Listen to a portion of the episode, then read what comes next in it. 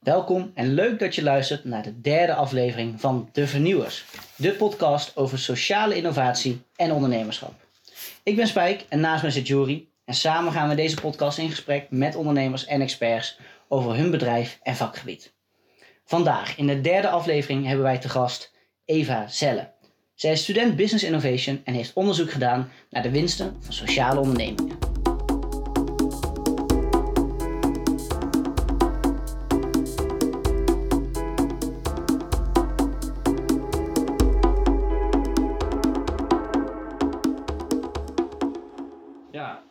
Onze gasten eh, beter te leren kennen, eh, doen we eigenlijk een soort eh, supersnelle speedronde met korte vragen om jou gewoon Ja. als, als persoon wat beter te leren kennen. Ben je er klaar voor? Ja, ik hoop het. Komt-ie. Oké, Thuis of op kantoor werken? als ik er eentje had gehad, sowieso kantoor. Met je telefoon betalen of pinpas? Ah nee, pinpas wel, ja. Vlieg- of rijvakantie? Ehm denk vliegen. Carnaval of skivakantie? Oh, fuck. De, em, ik, nee, mag ik pas? nou, vooruit dan. iOS of Android? iOS. Bellen of appen? Nou, sowieso bellen. Frituurpan of airfryer? Airfryer. Bier of wijn? Oh, ik hoopte zo dat deze niet zou komen. Bier. Oké. Trein of auto? Terrein. Koffie of thee? Eh, koffie. Salade of friet? Salade. Netflix of tv? Oh, Netflix. Honden of katten? Oh, honden, absoluut, 100%. Nou, kijk.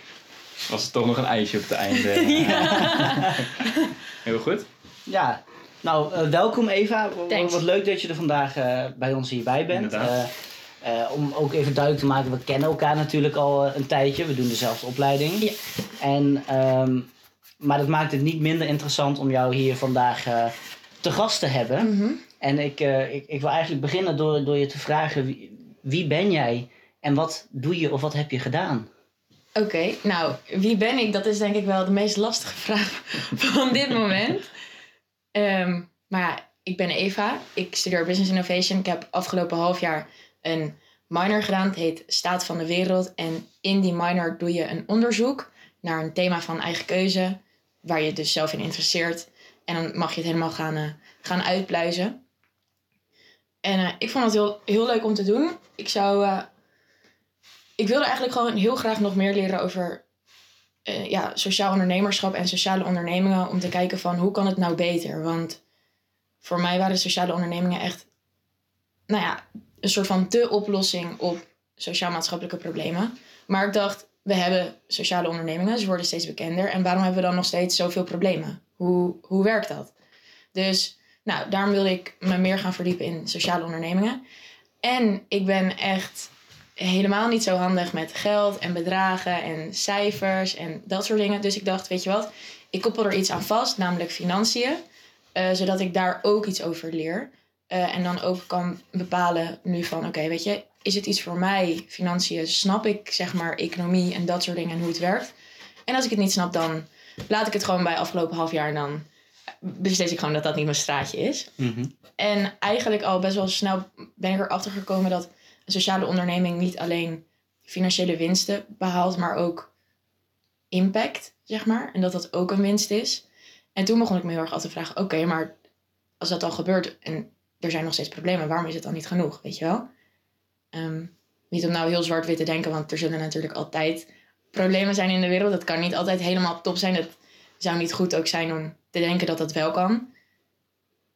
Eh, maar toch vroeg ik het me af en toen ben ik zo ook gaan nadenken van... oké, maar hoe kan je het dan dus uiteindelijk je impact gaan vergroten? Of je winsten gaan vergroten, zodat je weer meer impact kan maken. Of nou, Ja. linksom of rechtsom, zeg maar zo. Nou, dus dat heb ik gedaan. Ja, heel interessant. Eh, we zijn heel benieuwd eh, hoe je dat hebt aangepakt. En eh, je hebt eigenlijk al een beetje net een tipje van de sluier gelicht hoe je over sociale ondernemingen denkt. Maar we zijn eigenlijk heel benieuwd hoe zie jij ehm, eh, een sociale onderneming en ook sociale innovatie? Ehm, wat betekent dat volgens jou? Oké, nou, dat is op zich wel grappig dat je het vraagt. Ehm, ik heb in de tweede klas een eh, stage gelopen en daar ging ik ook op onderzoek uit wat sociale innovatie betekent. En op een gegeven moment eh, eh, sprak ik een meneer en we hadden heel veel mensen geïnterviewd en we vroegen eigenlijk aan iedereen wat is sociale innovatie? Want we konden het niet vinden op internet. We dachten we gaan het op straat vinden. En er zijn heel veel mensen gaan spreken en iedereen zei wat anders. En we probeerden een kern eruit te halen en het lukte maar niet. En toen stelden we het een beetje die vraag. Stelden we aan, ja, hij, hij, had iets dat hij een expert was of zo, weet je wel. Hij, hij was belangrijk of zo. En wij vroegen hem dat zo echt als twee van die guppies. En hij zei, maar dat kan je me toch niet vragen? En, en dus wij echt zo, wat shit? Hij zegt, luister, vragen wat sociale innovatie betekent... is hetzelfde als vragen wat liefde betekent. En liefde heeft ook geen definitie. Dat, dat is voor iedereen anders. Net zoals sociale innovatie. Het is maar hoe ver je wil gaan en wat je er wel bij pakt en niet bij pakt. Dus het kan niet. Nou, het was vier dagen voor de deadline. Dus wij echt volledig in de stress. Omdat we niet meer wisten wat we met het verslag moesten. Maar eigenlijk ben ik het er wel mee eens. Want sociale innovatie, ja weet je, wat is het nou? En ik heb ook tijdens dit onderzoek... De eerste paar weken ben ik best wel veel bezig geweest met het definiëren van wat is sociaal ondernemerschap. Of wat is een sociale onderneming. En het is heel grappig, maar letterlijk, letterlijk ieder artikel dat ik hierover heb gelezen, maakt niet uit of ze uit 1776, 1800 of 2020 kwamen. Ieder artikel over sociaal ondernemerschap begint met in alle artikelen worden heel veel termen benoemd uit andere artikelen. En bla bla bla. In dit onderzoek hanteren wij deze term. Dat ik denk, ja, waarom wil je zo graag een term hangen aan iets wat misschien niet eens één definitie nodig heeft of verdient Mhm. of wat daarbij past?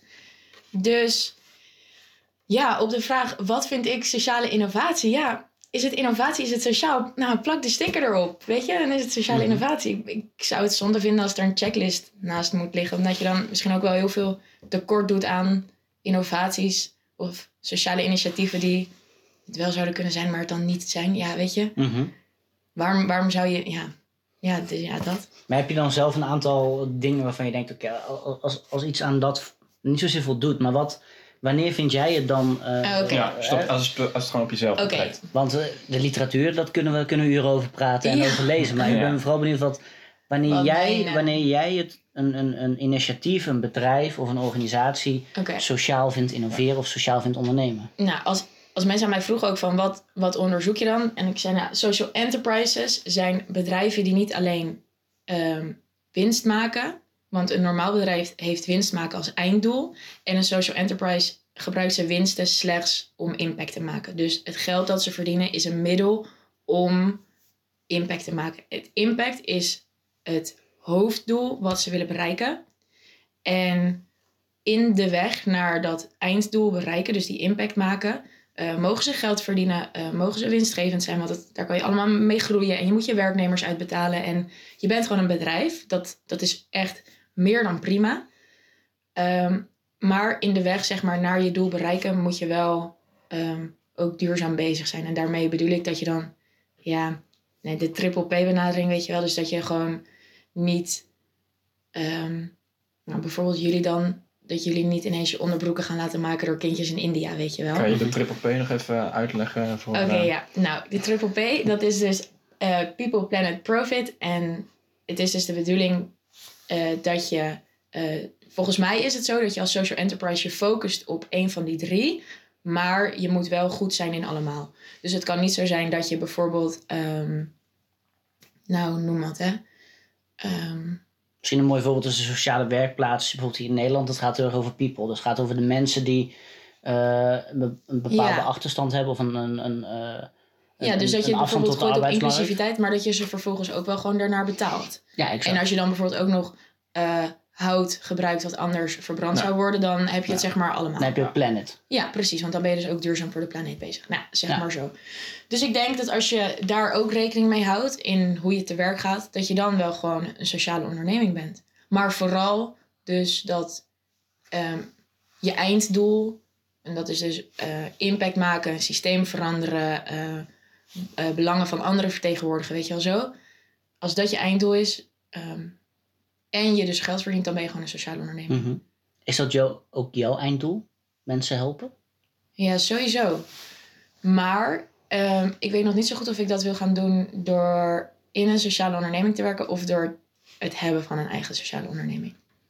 Want ik ben er dus ook achter gekomen dat sociale ondernemingen. Dus eerst, wat ik net ook vertelde, eerst dacht ik, sociale ondernemingen zijn dé oplossing. En nu, aan het eind van mijn onderzoek, twijfel ik daar toch een beetje over.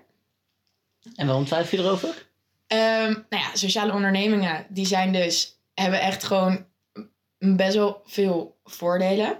Natuurlijk. Ehm, het is bijvoorbeeld voordelig voor investeerders. Want ze kunnen zo op die manier en investeren ehm, en geld daaruit terugverdienen. Maar ook impact maken. Dus het is Ja. niet alleen maar een investering in bijvoorbeeld een normaal bedrijf. En het is ook niet een donatie. Snap je? Dus dat is een voordeel. Het voordeel is dat de ondernemer zelf ook zijn ei erin kwijt kan. Daar heel veel geluk uit haalt. Ja. Ehm, er is nog een voordeel dat eh, sociale ondernemingen...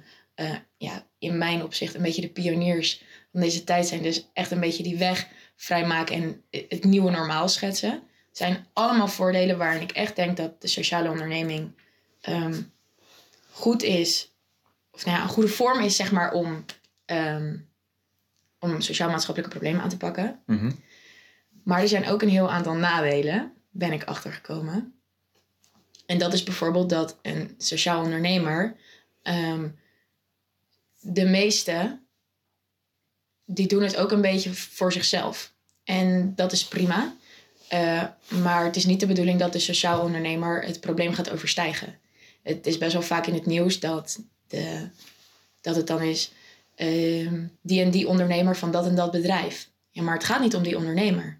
Het gaat om wat ze gaan oplossen, snap je? Dus de ondernemer overstijgt het probleem, waardoor de focus niet meer ligt op het probleem, maar op de ondernemer. En daar, Maar bedoel je dan dat, dat, dat, dat het probleem gekoppeld wordt aan, aan, aan een ondernemer en niet meer aan het bedrijf? ja, ik denk dat de ondernemer veel meer op de achtergrond zou moeten zijn. Mhm. En wie weet ook niet, want in mijn opzicht zijn social enterprises al helemaal booming en zie ik ze overal en echt uit, als paddenstoelen uit de grond, weet je wel. Maar heel veel mensen die denken dan social enterprise, wat, weet je wel? Mhm. Dus Ja. het is ook wel belangrijk dat het nog gebeurt. Dat, misschien denk ik ook echt al veel te ver vooruit, hè? Mhm. En dit is ook wel een beetje een toekomstbeeld wat ik heb. En ik denk dat social enterprises voor nu ook heel goed zijn, omdat ze dus ook de weg vrijmaken voor eh, andere ondernemingen. Ze zetten het, het, het nieuwe normaal en dat is supergoed. Maar ik denk dat we op de lange termijn wel, dat de sociale ondernemer ehm, minder in het nieuws zou moeten zijn en dat het bedrijf, of zeg maar datgene wat ze doen, Mhm. meer in het belang moet staan. Ja, daar en dat is ik- bijvoorbeeld één ding. Ja, is- ik sluit me daar persoonlijk ook helemaal bij aan. Eh, wat ik zelf ook merkte, ik, ik ben zelf vier jaar geleden natuurlijk een bedrijf gestart. En toen vonden mensen het ook heel raar om te horen dat wij en iets goeds wilden doen voor de wereld en mensen helpen. Ja. En ook geld eraan wilden verdienen. Dat, dat, Ja. die, nou, dit was niet een taboe of zo, maar dat, dat snapten mensen gewoon nog niet. ja, precies. En je ziet gewoon in de maatschappij dat er echt in de afgelopen vijf jaar zoveel is veranderd. Dat, dat nu Ja, is, wat je zegt, het is bijna de nieuwe norm en het, het wordt Ja. geaccepteerd. En ik vind dat wel fascinerend om te zien hoe, dat, eh, hoe die shift eigenlijk toch echt, echt ja. Bezig is nu. ja, daarom. En ik denk ook wel, als ik gewoon heel reëel ga kijken bij mezelf, dan denk ik ook wel dat het voor nu gewoon heel prima is hoe het gebeurt. Maar dat ik ook denk, en ik vind het een beetje spannend om dit te zeggen, want het is toch een soort van statement. Maar ik denk ook dat social enterprises, ook al hebben ze eigenlijk altijd al bestaan en zullen ze altijd blijven bestaan, denk ik niet dat ze over een aantal jaar nog de rol zullen spelen die ze op dit moment spelen. Ook omdat er gewoon andere vormen zijn die veel efficiënter zijn dan social enterprises. Oké, dit is vind ik al een hele interessante conclusie die jij al een beetje getrokken. Ik ben heel benieuwd. Ehm, je bent dus eigenlijk, nou wat is het, vijf maanden. Ja, ja, zoiets. Ongeveer bezig Vier, geweest? Vijf, zoiets. ja. Ik ben eigenlijk heel benieuwd. eh, je hebt net al een beetje verteld van, of je hebt al verteld, ehm, hier, eh, dit, daarom ben ik begonnen en dit ben ik gaan onderzoeken. Ehm, ik ben eigenlijk gewoon heel benieuwd, hoe heb je dit aangepakt? Dus echt in de beginfase. Want het lijkt me best wel een, heel veel om, om te willen Ja. gaan doen. Nou, ehm, ik ben een beetje chaot, zoals jullie misschien wel weten. En nu weten de luisteraars het ook. Ja. Ja. Dus ehm, daarom dacht ik ook, nou even, het is echt best wel goed als je gewoon deze minor gaat volgen. Leer je een keer een beetje gewoon gestructureerd onderzoek doen. Nou, niks is minder waar. Het was één grote chaos. Maar ik heb hartstikke veel leuke dingen geleerd en ik ben wijzer geworden. Dus eigenlijk is mijn doel wel een soort van behaald. We begonnen de minor met het opstellen van een plan van aanpak. En daarin moest je gewoon zetten, eh, wat wil je bereiken? Wat ga je doen als het even tegen zit? Want het was dus echt individueel ook. Ehm, eh, wie, wil je, wie heb je daarvoor nodig? Wat heb je daarvoor nodig? Weet je wel zo. Nou goed, plan van aanpak gemaakt, van start gegaan. En eigenlijk ben ik er ook wel een beetje achter gekomen. Dit heeft niet echt iets te maken met het onderzoek, maar wel iets wat ik heb geleerd afgelopen half jaar over mezelf. Eerst vond ik mijn chaos, zeg maar, echt best wel shit. Dat ik dacht, kan je nou niet gewoon één keer een planning volgen of één keer even gefocust blijven? En nu denk ik, het is zo fantastisch dat ik zoveel afgeleid ben geweest. Want als ik me echt alleen had gefocust op sociale ondernemingen, dan was ik nooit uitgekomen bij filantropie. En dan was ik nooit uitgekomen bij wat zijn de beste manieren om samen te werken als het gaat over ontwikkelingshulp. Dan was ik nooit uitgekomen op, op vragen die ik nu heb of, of antwoorden of mensen die ik heb gesproken. Dus ja, weet je, mijn chaos die heeft me echt in deze best wel ver gebracht. En, en daar ben ik heel blij mee. En ja, dus op de vraag hoe ben ik te werk gegaan? Nou, ik deed mijn laptop open. Ik ging een, een artikel lezen. En alles wat ik niet snapte of wat ik interessant vond, dat zocht ik verder uit. Dus ik ben zo een beetje een heel spinnenweb gaan uitzoeken. En ook als ik dan bijvoorbeeld. Um, nou, ik vind het op zich wel een grappig voorbeeld.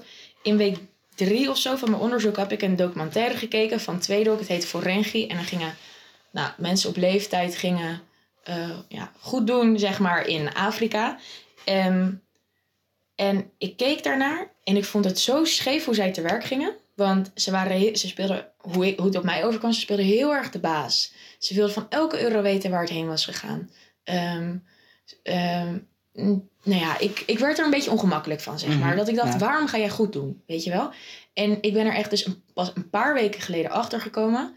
Doordat ik ik weet eigenlijk niet eens hoe ik daaruit kwam, maar ik zat ineens op de website van Oxford University. En daar werd uitgelegd over de term hero, heropreneurship. Kennen jullie dat? Nee, nee ik, leg uit. Okay. Ik het heel interessant. ja, ja. Het, wat, wat, je al zegt over, over, over die docu en waar heropreneurship, ja. vertel. Nou, hier, ik heb het er even bijgepakt. Een heropreneur werd onlangs in de Stanford Social Innovation Review gedefinieerd als een oprichter die enorm wordt bewonderd alsof hij een held is en wordt gezien als de belangrijkste actor in sociale vooruitgang. Het is een persoon die een organisatie start en die zijn rol als oprichter te veel benadrukt. Dus dat is eigenlijk wat je net zegt. Ja, precies. Dat de ondernemer de, de, de onderneming overstijgt of het probleem ja, overstijgt. Precies. En dus dat het verkeerd wordt belicht. En ik denk dus ook dat um, het heel goed is als ondernemers gaan voor verandering en dus sociale onderneming worden, sociale ondernemer worden, maar ze moeten het niet willen doen omdat ze dan de held worden.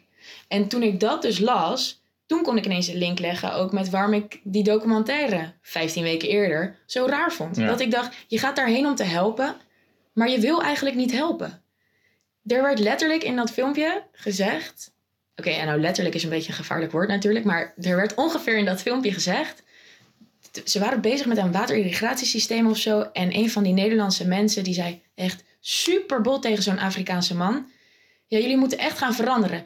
De tijd van bidden voor regen is voorbij. En toen dacht ik, maat, je maakt hier gewoon zijn cultuur belachelijk. Je moet samenwerken. Dit kan je toch niet maken? Nou, ik werd er echt een beetje gepikeerd van. Nu mhm. weer trouwens. Ja, ik merk het. Ik werd er echt dat ik dacht, nou, dan wil je goed gaan doen en dan ga je zo doen. Wat ben je dan voor? Dan ben je toch geen goedzak? Dan ben je gewoon gemeen en dan wil je gewoon kunnen zeggen. Nou, je bent niet gemeen, maar gewoon onaardig. Snap je? Ja. Ja, daar stond ik dan versteld van. Dus nou ja, zo ben ik dus te werk gegaan dat ik gewoon iets las en dan schreef ik het op. We moesten ook een logboek bijhouden. Ik heb volgens mij 80 kantjes aan inzichten. Kijk. en dus het was heel veel. Ik heb heel veel op kunnen zoeken. En um, maar echt een structuur, die had ik niet.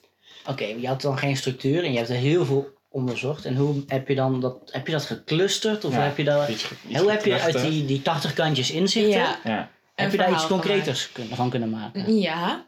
Ehm, ik heb sowieso op week 10 moesten we al uh, iets tussendoor inleveren. Dus toen heb ik eigenlijk alles wat ik op dat moment wist over sociale ondernemingen, heb ik toen al opgeschreven.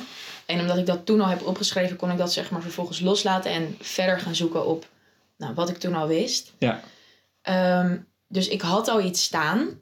Ehm, en ik heb in dat document heb ik alles een beetje ingedeeld op thema's. En alle thema's houden ook wel weer verband met elkaar. Dus alle clusters die kloppen ook niet helemaal, omdat ze volgens mij ook niet helemaal waterdicht zijn. Alles heeft met elkaar te maken.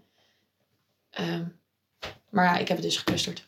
Maar ja, of ze echt helemaal 100% kloppen, weet ik niet. Maar goed. Het, het, is in dit geval. in ieder geval voor mezelf klopt het wel. Ja, ja en dat is belangrijk daarin. Ja. Ik ben eigenlijk nog heel veel benieuwd over het heropreneurship. Is dat, kan je dat alleen maar betrekken op sociale ondernemingen? Of is dat echt een term wat je ook... Is bijvoorbeeld Elon Musk, is, is dat ook eh Een hero? heropreneur. Nou, ik moet je heel eerlijk zeggen, ik weet eigenlijk niet zo heel goed wat het betekent. Maar volgens de definitie van, eh, die ik net voorlas van Stanford, wel dan, denk Maar ik. het is wel iets negatiefs eigenlijk, toch? Nou, ik denk niet per se dat het negatief is, maar ik denk dat het eh, in combinatie moet staan met je einddoel. Ja. Want ehm, wat is, ik zit dan ook te denken, oké, maar wat is dan het verschil tussen een heropreneur en een ambassadeur?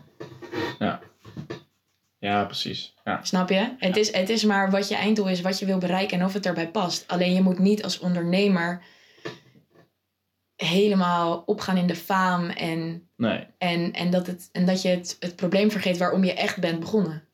Ja, precies. Ja, precies. Dat, dat, dat denk ik.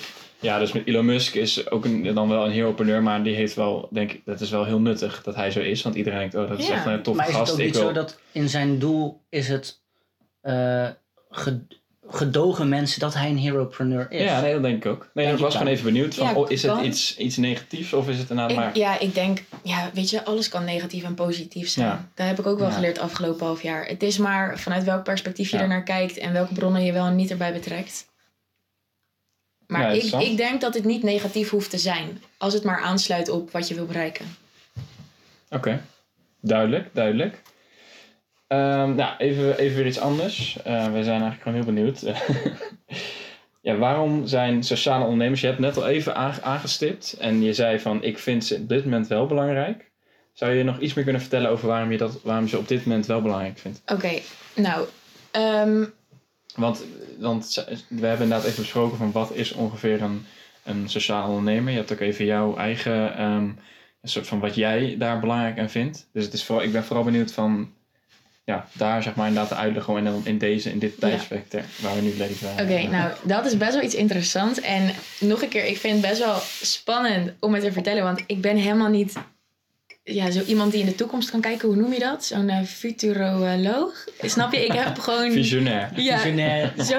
Nou, Je leest ik, weet het moment. niet, maar Je goed. leest in het moment. Dat is Ja. denk ik Ja. een goede Ja. conclusie. En als dit over een paar jaar niet waar is, pin me er alsjeblieft niet op vast dat ik dit gezegd Ja, heb. Maar goed, ik ga het gewoon zeggen. Ehm, ik ben erachter gekomen dat ik eerst best wel in een eh, bubbel leefde, zonder dat ik dat door had. Want eh, voor mij waren social enterprises dus helemaal de bom. En ik had me er helemaal in gegooid. Dus ik dacht ook, oké, social enterprises zijn en super ehm, be- bekend. Want als ik het ken, dan kent heel de wereld het. Dacht ik een beetje. Ik wist wel dat het niet zo was, maar ik dacht het toch een beetje. Ehm, en ja, zoals al vaker gezegd, waren ze voor mij gewoon de oplossing. En naarmate het onderzoek verder ging, dacht ik: oké, maar wat, wat willen social enterprises zeg maar oplossen? En doen ze dat? En naast dat, wat doen ze nog meer? Nou, social enterprises willen dus impact behalen eh, en financieel onafhankelijk zijn. Ik denk dat dat wel de twee belangrijkste dingen zijn. Ehm, toen ik in gesprek ging met een filantroop, dat is iemand met heel veel geld en die daar goede dingen mee doet. Dus iemand als Bill Gates, zeg maar. Ehm, maar dan een Nederlandse meneer. Toen, toen zei ik, nou toen hadden we het erover en toen zei hij, ja, weet je wat het is? Ik denk dat social enterprises eh, niet zo'n hele handige vorm zijn. En dat komt omdat je als sociale onderneming altijd de afweging moet maken tussen focussen op impact of focussen op geld verdienen nu. En welke keuzes ga je maken? En hij zegt, en daar kan je zoveel eh, tijd mee kwijt zijn, dat je eigenlijk niet efficiënt bezig bent met echt geld verdienen of echt impact maken. Ja. Hij zei dus wat in mijn opzicht beter is, en eigenlijk moet ik hem, ja, ben ik het daar gewoon heel erg mee eens. Hij zei, beter is het als je een bedrijf hebt wat zich alleen maar focust op geld verdienen. En dan natuurlijk wel in een duurzame vorm. Dus eh, planet, people, profit, weet je wel. Je, je Ja. doet wel gewoon goed, maar je einddoel is ehm, Omzet of winst. ja, winst. En dat je daarnaast een stichting hebt om vervolgens in die stichting dus weer de focus te kunnen hebben op impact maken. Zo kan je in je bedrijf de focus hebben en efficiënt te werk gaan op eh, ja, geld verdienen. En in je stichting kan je de focus hebben op goed doen. En toen dacht ik, ja, dat is eigenlijk wel waar. En daarmee viel dus ook helemaal mijn beeld in duigen van social enterprises zijn de oplossing, weet je wel. Ik dacht, Ja. ja, Er zijn handigere manieren. Toen dacht ik, oké, maar ze zijn er. Wat doen ze dan nog meer? Nou, ik lekker uit mijn bubbel gekropen en gedacht, heel de wereld kent social enterprises nog niet. Dus eigenlijk kunnen ze nog veel meer bekendheid halen. En denk ik dus wel dat social enterprises een beetje de beren op de weg ruimen voor andere ondernemingen om zo het nieuwe normaal te maken. En toen ik ook in gesprek was met ehm, Kees Klomp, hij is expert op het gebied van de betekeniseconomie. De betekenis, oké, kijk, we leven nu in een kenniseconomie. Mhm. in, als je het bijvoorbeeld vergelijkt met Nederland, eh, hoe meer kennis je hebt, hoe meer je verdient. Dus de marketeer verdient meer geld dan de kok, bijvoorbeeld, of de vuilnisman. Maar eigenlijk, wat is nou belangrijker voor een gemeenschap of voor een maatschappij? Is dat de marketeer of is dat die andere persoon, Ja, weet je wel? Ja, ja. En in de betekeniseconomie gaat het er dus om welke betekenis jij toevoegt aan, tenminste dit is hoe ik het begrijp, hè? dat is dus welke betekenis jij toevoegt aan de maatschappij. En je ziet ook bijvoorbeeld in Nederland dat het steeds meer gaat over inclusiviteit. Er zijn sociale werkplaatsen, weet je wel. Iedereen mag iets bijdragen. Ehm, het staat groot in de kranten. Eh, top CEO's weer bonussen en ehm, zo, weet je wel. Ja. Eh, de discussie die nu gaande is over onderwijs en zorg, dat ze meer betaald zijn, weet je. Dus we zijn in die switch naar een betekeniseconomie, denk ik. En ik denk ook dat social enterprises een hele belangrijke rol spelen in dat kantelpunt. Omdat social enterprises het nieuwe normaal maken. Een soort van kleine speedbootjes zijn die mensen wakker maken, weet je wel. Van, we gaan het niet meer doen zoals eerst, we gaan het nu anders doen. En we gaan duurzaam zijn en we gaan samenwerken en weet je wel zo. Dus of social enterprises de oplossing zijn voor sociaal-maatschappelijke problemen, weet ik niet. Maar ze zijn in ieder geval de goede aanbrandhoutjes, zeg maar, Mhm. om, om het nieuwe vuur aan te wakkeren. Ja. En dus wat je zegt is dat het de pioniers zijn van deze tijd die op de lange termijn de weg vrij moeten gaan maken voor wat er gaat komen. Ja, dat denk ik wel, ja. En je zegt ook heel eerlijk, je weet niet wat er gaat komen. Dat kan natuurlijk niemand Nee, weten. Maar, je, nee, ja. je hebt, maar als ik het goed begrijp, heb je wel een gevoel of een idee dat er iets nog meer komt wat, wat die sociale onderneming, die sociale enterprise, natuurlijk hetzelfde, dat dat, dat, dat het nog gaat overstijgen? Of, of, of, of een hele andere vorm? Nou, ik weet het niet zo goed. Want ik denk... Ik las ooit, nou ooit, afgelopen twintig weken dus, een artikel over dat social enterprises altijd al hebben bestaan. Maar dat heel veel sociale ondernemers niet wisten dat ze er eentje waren. En dan denk ik dus, als ze altijd al hebben bestaan, dan zullen ze ook altijd wel bestaan. Mhm. Snap je? Ehm, dan zal het niet zomaar weggaan. Maar Nee, ik denk dat gewoon meer de rol die ze innemen anders zal worden. Ja, dus we zitten nu nog een soort van in een, in een vlucht naar meer. eh, Bekendheid. ja, en Want- dan gaat het straks weer, Ja. weer afnemen. Mhm. Komt iets anders daarvoor in de plaats. Ja, want kijk, weet je, we zijn natuurlijk business innovators en voor ons is ja, gewoon les één dag, één week, één jaar, één. Wat wij hebben geleerd, duurzaam ondernemen, bla bla bla, weet je wel. Maar dat, dat leren heel veel mensen niet, snap je? Dus Mhm. ik ben er ook afgelopen half jaar achter gekomen. Soms leef je echt in zo'n bubbel zonder dat je het doorhebt. En social enterprises zijn nog niet op hun max. Want er kan nog zoveel veranderen. En er zijn nog zoveel mensen niet bewust. Maar ik denk dat op het moment dat mensen wel bewust zijn. eh ernaar kunnen en willen en weten te handelen. En er zeg maar echt een soort nieuw normaal is. Dat we dan echt weer een hele mooie nieuwe periode tegemoet gaan. En daar komen we wel door middel ook van social enterprises. Maar ik denk dat echt het impact maken, als in zorgen dat kinderen naar school kunnen, weet je wel, eh, gewoon echt sociaal-maatschappelijke Ja. problemen, dat die soms beter op andere manieren kunnen opgelost worden. Ook Ja. al vind ik sociale ondernemingen vind ik nog steeds fantastisch. Ik ben nog steeds helemaal fan van hoe dat in elkaar zit. En de wereld is echt 80 keer beter, ze, eh 80 keer beter met ze dan zonder ze. Het is eigenlijk ook lastig. En ik heb nog even, ik vond dat jij iets heel interessant zei over betekeniseconomie. En dat we nu een soort al in een transitie zitten. Ja, dat denk ik. En ja, nou ja, dat, dat is dan even, dat, dat gaan we dan nu even, gaan we, dan gaan we dat even gewoon eh, aannemen. Ehm, en jij zei ja, eh, eh, wie is nou dan belangrijker? Een kok of een marketeer of een vuilnisman en een marketeer. En je zei, nu gaan we de marketeer meer betalen omdat hij dan meer kennis zou hebben. Krijgen dan mensen, krijgt dan de, de vuilnisman, omdat hij dan ook belangrijk is, ook meer geld, zeg maar, in een betekenis-economie? Of wat is dan, wat verandert er dan? Ehm, nou ja, Is dat, in, is dat financieel of is dat soort van in hoe wij eh, omgaan met bepaalde het. vakken? Of, ik denk ook dat het gewoon ook is hoe je met elkaar omgaat. Mama die zei vroeger altijd tegen mij... Een, dag, een, een, eh, een stad kan eh, een week zonder burgemeester... maar niet een week zonder vuilnismannen. En toen ik met mijn beide handhoofd... ja, maar de burgemeester kan vooruitwerken en de vuilnismannen niet, weet je wel. Maar mama had wel gelijk, daar gaat het niet om. Het gaat erom dat heel veel mensen echt van ongelofelijke waarde zijn voor onze maatschappij... maar dat we zo gefixeerd zijn geworden op kennis en zo, dat het gewoon nu anders ligt. En ik zeg niet dat dit verkeerd is, Nee. want het is ook een soort van kapitalisme, weet je wel, dat ons heeft gebracht ja, naar waar we nu zijn. Ja. En dat maakt ons een van de mooiste en rijkste en welvarendste landen die er zijn. Ook in, we leven in een tijdperk waarop mensen het gewoon nog nooit zo goed hebben gehad. Als ik verschillende boeken mag geloven. En ik denk dat dat super mooi is. Maar ik denk ook dat het, ehm, dat het niet heel lang meer duurt voordat. Ja, voordat het. Ik wil niet zeggen voordat deze bubbel spat, zeg maar. Want dat klinkt alsof het dan kapot gaat. Maar voordat we gewoon overstappen naar iets anders. Ja, Ik denk dat het gewoon zijn tijd heeft gehad. Mhm. En dat we gewoon klaar kunnen zijn voor iets nieuws met z'n allen. ja. Ik heb een vraagje wat tussendoor dan eh, in mijn op opzet. We zitten natuurlijk toch eh, hè, met corona zo om ons heen de laatste Ja. maanden. En daarin worden ook de, de, de essentiële beroepen eh, opeens heel duidelijk. Mhm. Hoeveel eh, respect er in één keer is voor docenten en voor de zorg. Omdat ouders zelf thuisles moeten geven, omdat ze inzien hoe hard die mensen werken. Ja. Denk je ergens hoe negatief de hele situatie is, dat dat bijdraagt aan de bewustwording van die beroepen?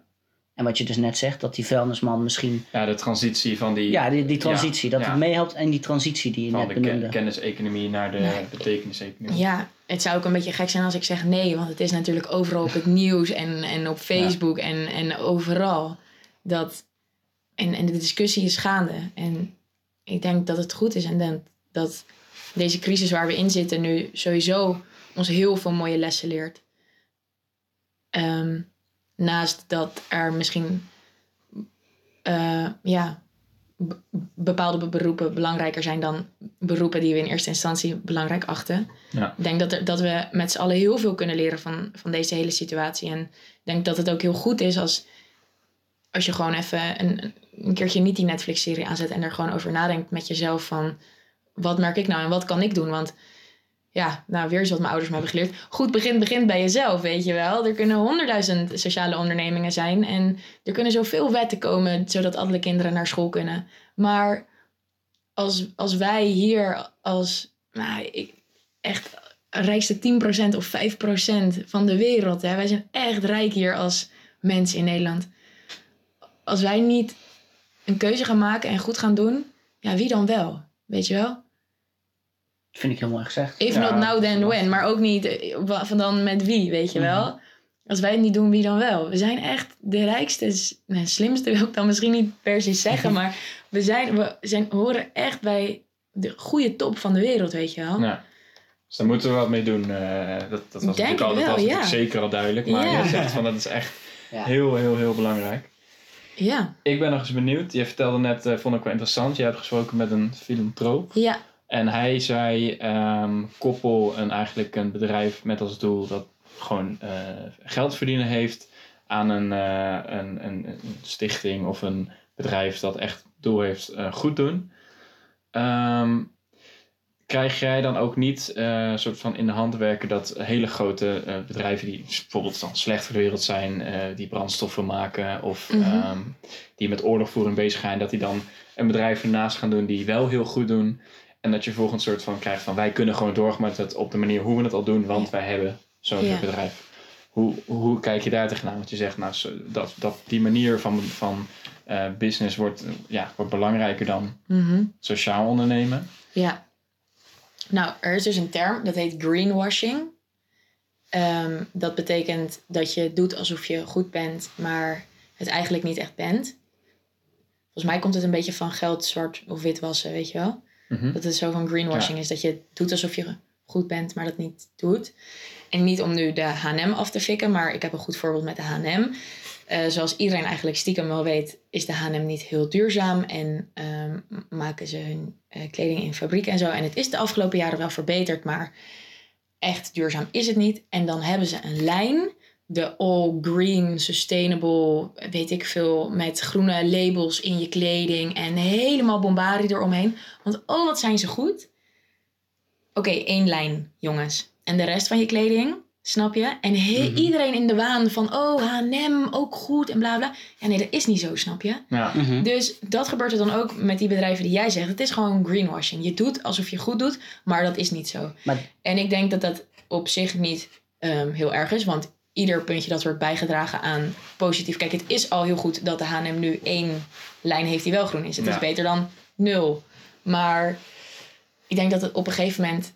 Ja, je kan dat niet lang volhouden, toch? En misschien ben ik daar te naïef in, hè? Maar op een gegeven moment is het toch gewoon genoeg. Nou, Nou, Dan maar, ga je gewoon naar duurzamer. Wat ik me vooral afvraag is, hè, en dan spreek ik ook voor mezelf en voor Juri en ook voor jou.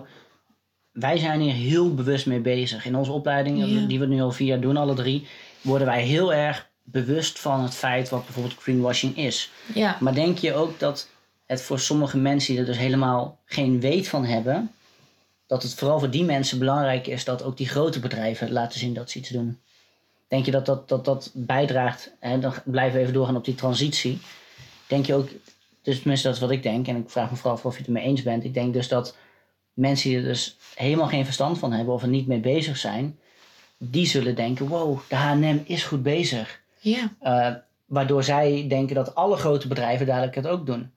Dus ik, ik vraag me af, is greenwashing altijd negatief?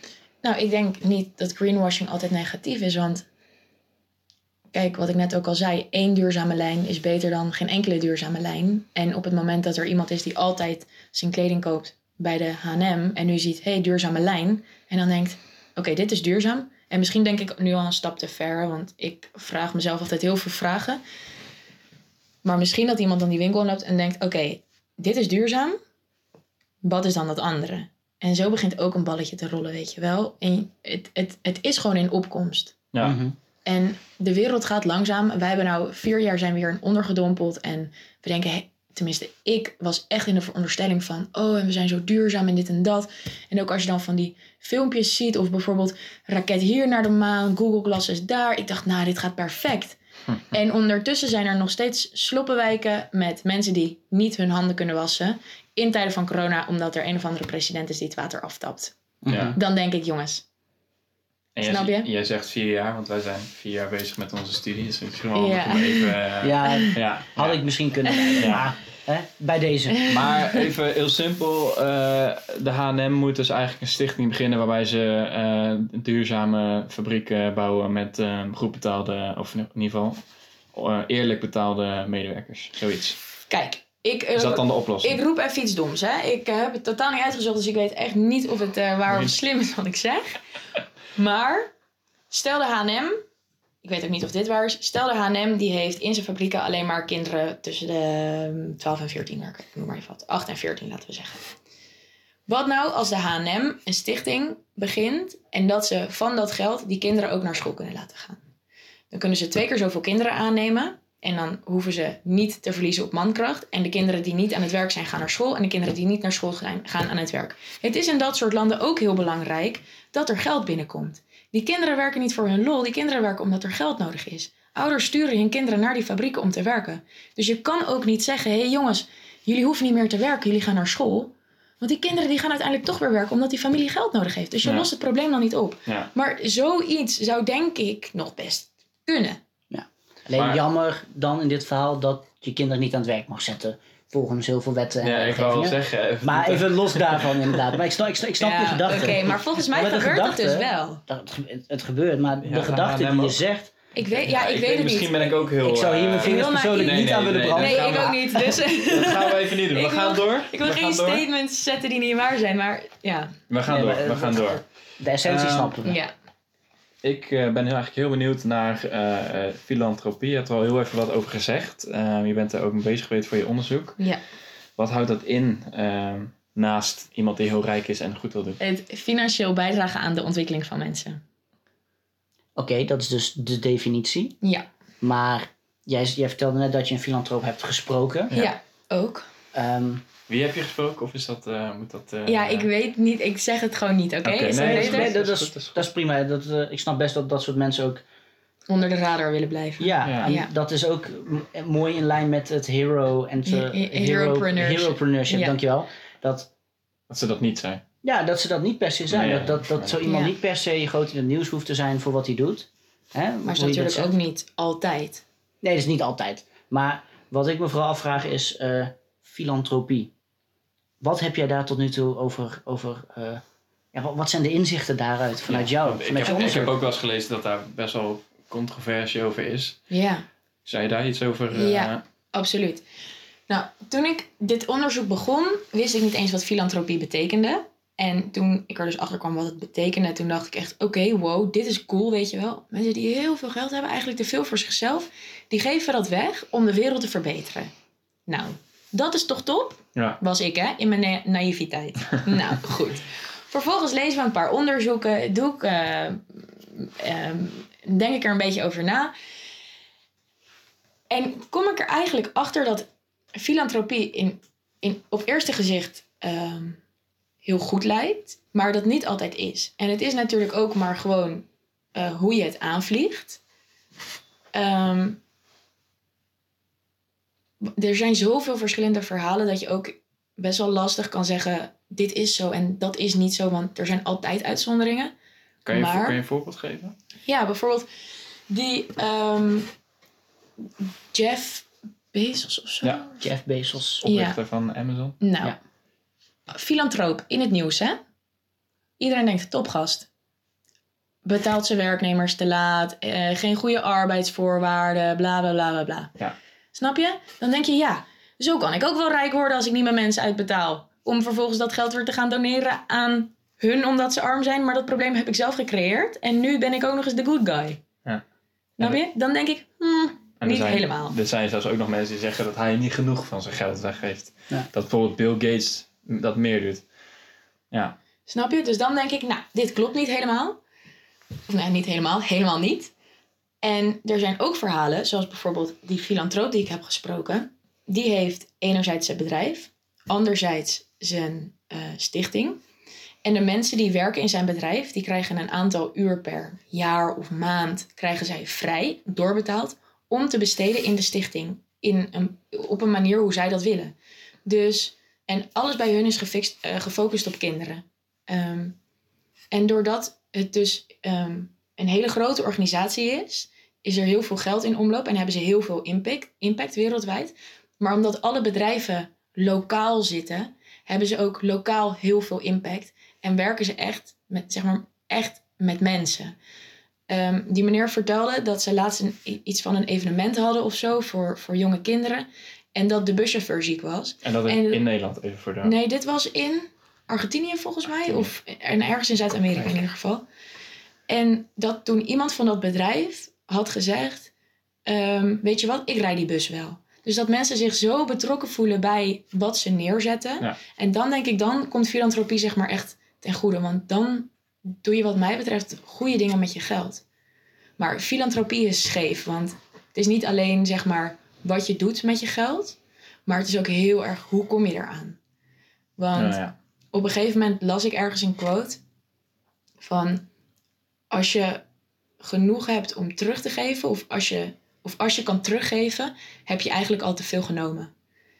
En toen dacht ik, ja, het is ook niet precies wat je ermee doet, maar ook hoe je eraan komt. Maar dat is natuurlijk ook een heel controversieel iets. Want natuurlijk alle eh, eh, miljardairs zou je van zeggen... Ja, eh, eigenlijk, waar heb je het nog voor nodig?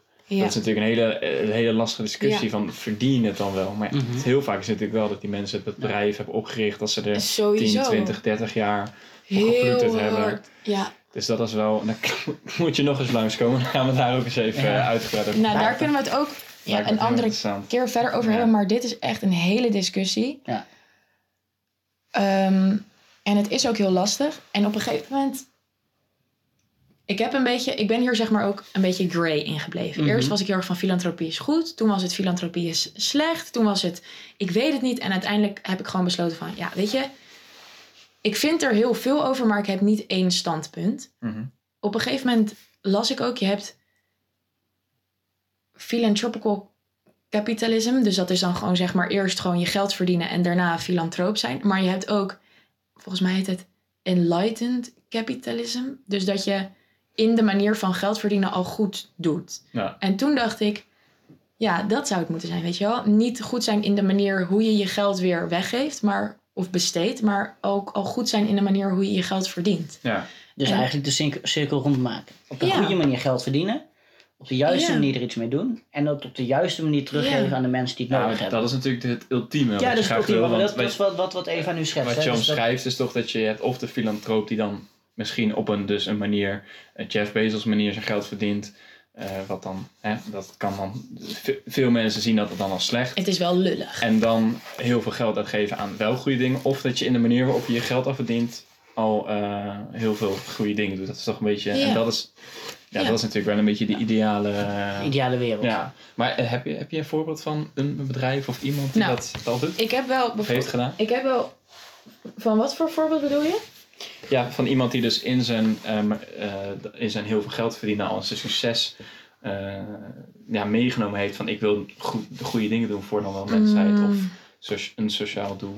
Nou, ik, ik weet dat eigenlijk niet. Maar ik denk dat dat ook niet de kracht is. Want als filantroop heb je een bedrijf, ligt je focus op geld verdienen. En daarna ga je goed doen. Dus je hebt eerst de focus op geld verdienen en dan de focus op goed doen. Als je meer hebt van ik ga al impact maken terwijl ik geld verdien, dan ben je dus eigenlijk een sociale onderneming. Nee, ja, nee, precies. En dan heb je dus niet dat- meer die dat- focus en die efficiëntie mis je. Maar er zit dus wel een verschil in gewoon je mensen op tijd uitbetalen. Ja, Of ik heb een, ik heb een, ik heb een leuk voorbeeld. Ik weet een goeie. nou dat Ricardo Semler is. eh, kennen jullie hem? Nee. Oké. Spijk, jij vindt hem sowieso fantastisch.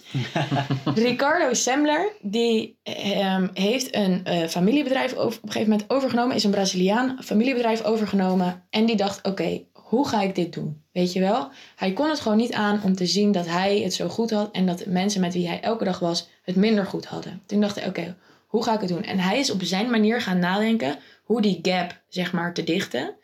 En hij heeft ervoor gekozen dat mensen het helemaal zelf mogen bepalen bepalen hoe laat ze komen werken, hoeveel ze willen werken. Ehm, volgens mij niet helemaal wat ze willen doen, dan word je wel aangenomen op een functie, Eh, maar ook hoeveel ze verdienen. En als je dus in gesprek gaat met mensen van, hey, eh, hoeveel zou jij willen verdienen voor wat je ons brengt? Dat komt zo vaak overeen met het, het, het loon wat iemand anders voor jou in gedachten had. En op die manier krijgen die mensen dus een ongelooflijk gevoel van onafhankelijkheid, waardering, geluk, zonder dat hij daar iets voor hoeft in te leveren. Er zijn zoveel manieren om die gap zeg maar te dichten. En ik denk dat het ook super belangrijk is dat het gebeurt. Want anders worden er veel mensen boos. En dan hebben we een groot probleem in de wereld. Want de ongelijkheid is huge. En er gaan... Ja, weet je... Er zijn zoveel revoluties begonnen omdat er te veel ongelijkheid was. En ongelijkheid is niet per se slecht, als het maar niet ook oneerlijk is. Mhm. Dus ja, daarom denk ik dat het echt belangrijk is dat die gap gedicht wordt. Maar er zijn heel veel andere manieren ook naast filantropie die dat ook fixen. Zoals ik al zei, er, ja, er is niet één weg om het te fixen, snap je? Het gaat Nee. het doel waar je naartoe wil. Er is en, geen goed of slecht hierin, direct. nou, ik denk, er is geen Nou, er is geen... goed en minder goed of Ja. zo, zeg maar. Er is, er is denk ik wel slecht. Mhm. Ja, dat, is, dat, Ja. dat zeker. Maar als ik nou kijk, hè, Eve, je hebt eh, dat onderzoek nou eh, gedaan en eh, je bent al twintig weken echt keihard hiermee bezig, als ik het zo hoor. En je hebt Ja. zoveel gedaan, dat is waanzinnig. Ehm, wat is voor jou als persoon zijnde je allergrootste inzicht? Mijn allergrootste inzicht is, het is heel triest eigenlijk, dat je eerst jezelf moet helpen voordat je anderen kan helpen.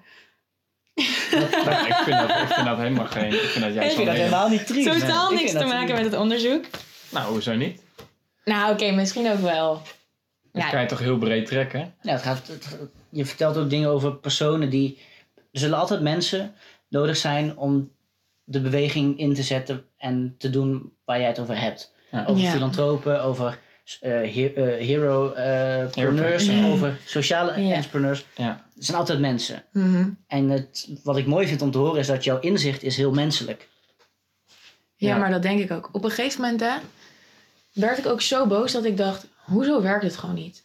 Hoezo is de overheid zo langzaam? Hoezo doen ondernemers als- alsof ze alles weten? En hoezo betalen filantropen alles van geld wat eigenlijk niet van hun hoort te zijn? En toen dacht ik: weet je, als iedereen gewoon een beetje tempo zou maken, zou nadenken en gewoon aardig zou zijn voor elkaar, dan zou het zoveel beter zijn. Maar dat is natuurlijk ook maar een utopie waar je niks aan hebt, want het zijn echt richtlijnen van niks. Ja. Echt richtlijnen van niks, maar Maar je moet durven dromen. ja. ik denk echt oprecht, hè. Weer eens wat mijn ouders me hebben geleerd. Mijn ouders hebben me veel geleerd. Ja. Mijn ouders die leerden mij, goed begin, begin bij jezelf. En ik denk dat dat echt de basis moet zijn van, van, van hoe je leeft. Ik denk dat als je je bijvoorbeeld hard maakt voor klimaat en ja, de H&M moet duurzaam en dit en dat, maar wel je vlees eet, ja, get real with yourself, weet je wel. Goed begin, begin bij jezelf. Sta waarvoor je wil staan en, en streef ernaar. En mm, ja, durf niet bang te zijn om erachteraan te gaan. Want ja, weet je, Oké, en dan ga ik je even een gewetensvraag stellen om eh, dan een beetje richting de afsluiting te gaan. Je hebt echt super mooi inzicht. Ik vind het best wel, je zegt dat zelf triest, maar ik vind het echt best wel een goed inzicht. Ondanks dat het zo logisch en voor de hand liggend lijkt, ja. is het dus niet, blijkbaar niet ja, zo. eigenlijk is het ook niet echt triest. Het is best Maar- wel mooi. Ja, Ja, maar Ja. eh, hoe pak je dit zelf aan? Dus wa- wat, wat doe jij nu al en wat ga je, want je bent dus nu, nou, ja, je moet nog eh, een half jaar, dan ben je klaar met je Ja. studie. What, what's, what's next? What's next? Nou, next afstuderen. Ehm, ik wil dat gaan doen in een organisatie die gefocust is op. ehm, het is het volgens mij, ben ik op zoek. Ik weet niet precies waar ik naar op zoek ben. Ik weet zeg maar wat ik wil, maar niet wat voor bedrijven dit doen. Volgens mij is het consultancy, maar dan consultancy alleen voor social enterprises. Om dan dus te kijken waar maak jij impact? Waar kan het nog veranderd worden? Om zo op strategische manier een bedrijf aan te passen, zodat ze meer impact kunnen gaan maken.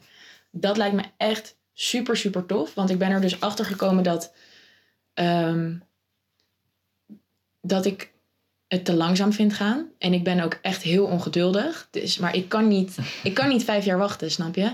Dus ik wil nu social enterprise. Ik ga ook niet mijn eigen social enterprise beginnen. Want dan ben ik ook iemand die beren van de weg moet halen. En daar ben ik gewoon te ongeduldig voor. Dus ik wil al bestaande social enterprises gaan helpen. Zodat zij meer impact kunnen gaan maken.